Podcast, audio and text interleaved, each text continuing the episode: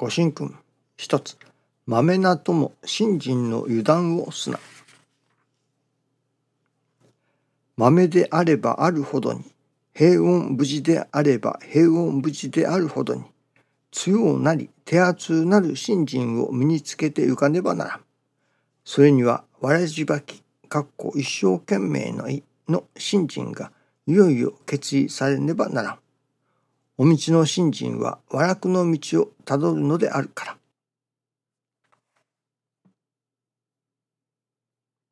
道をたどる。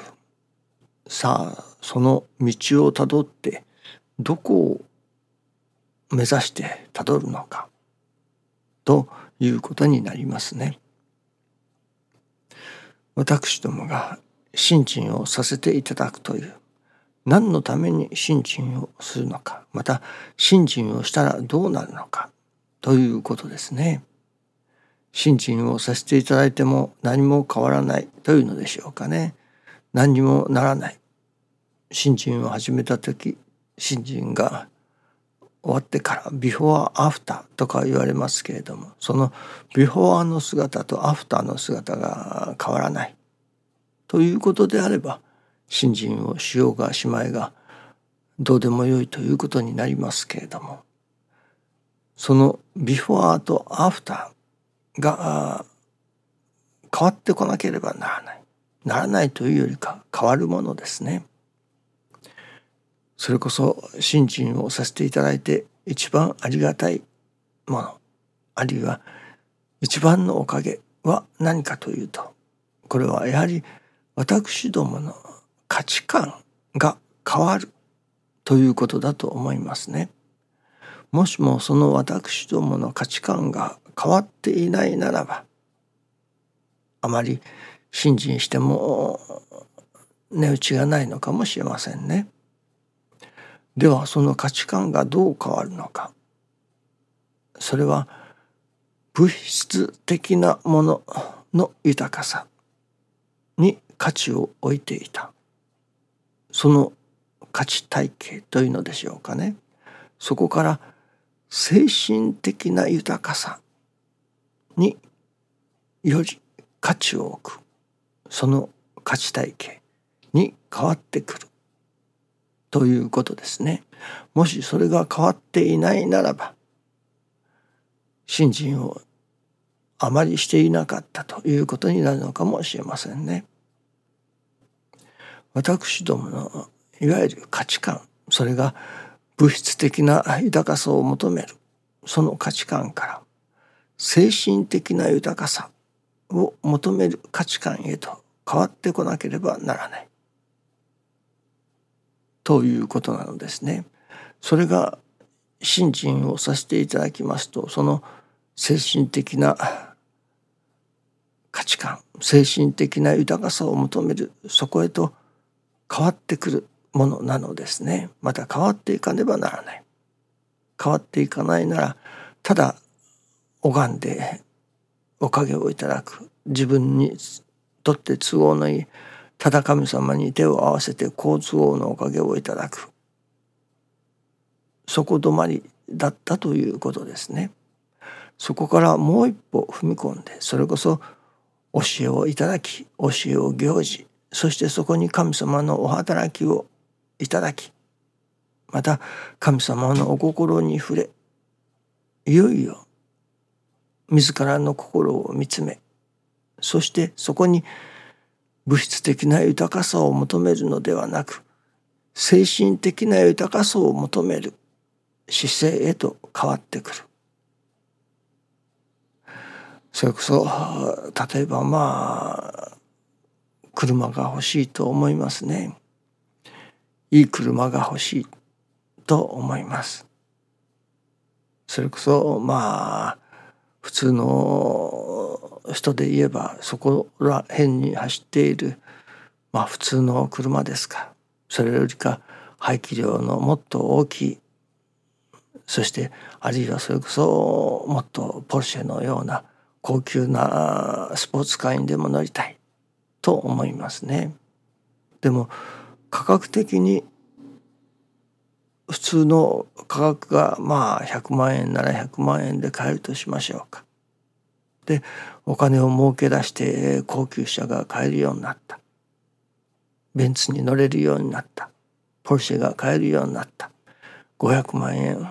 1,000万出せるようになったといたしましょうか。さあそこでどの車を選ぶかということになりますね。もしただ単に車としての価値というのでしょうか物を運ぶ人間を運ぶあるいは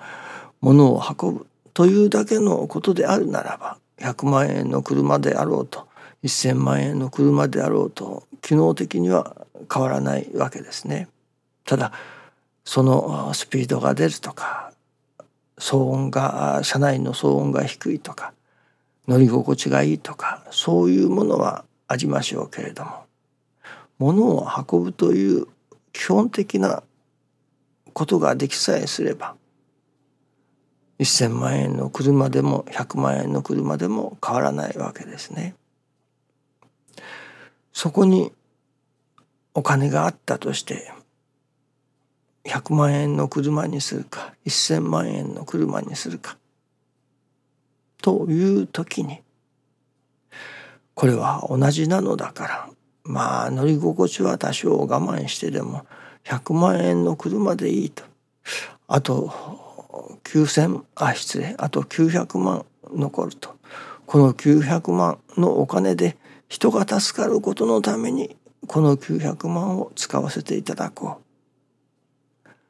物を運ぶというだけなら私は100万の車で十分なのだから。という心に変わってくるということではないでしょうかね。物質的な豊かさを求めるということであればやはり1,000万の車を買おうといたしますけれども精神的な豊かさを求める心に変わればいや1,000万の車は買えるけれども100万の車でよい。あとの900万は人が助かることのために使わせていただこう。という心が生まれてくるのではないでしょうかね。そういう価値観に私どもの心が変わった時にそれこそ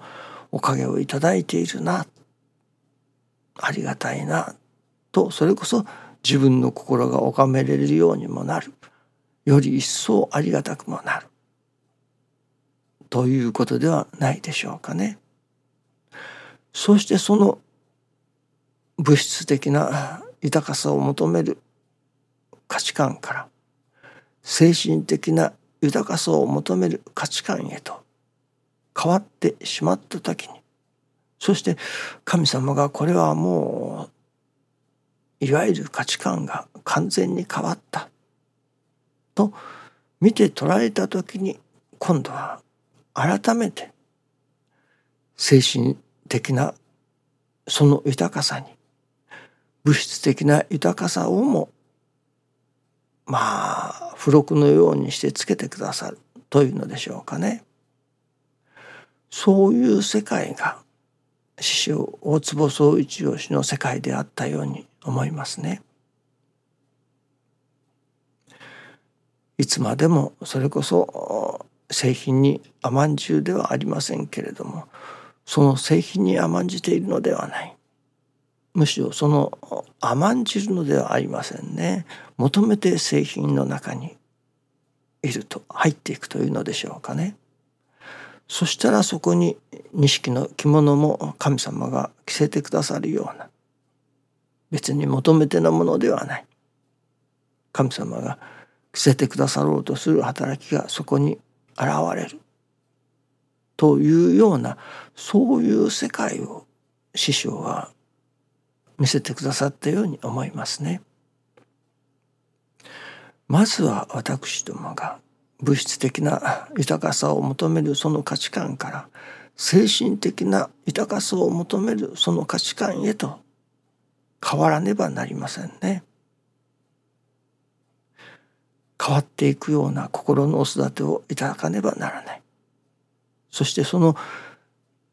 価値観が変わった時に初めてそれこそがありがたいことでありそれこそがおかげだということなのですね。私どもがまだまだ物質的な豊かさの方に重きを置いておるそれが比重がだんだん精神的な豊かさに価値を求めるような価値を置くようなそういう心に育たせていただきたいものですね。どうぞよろしくお願いいたします。ありがとうございます。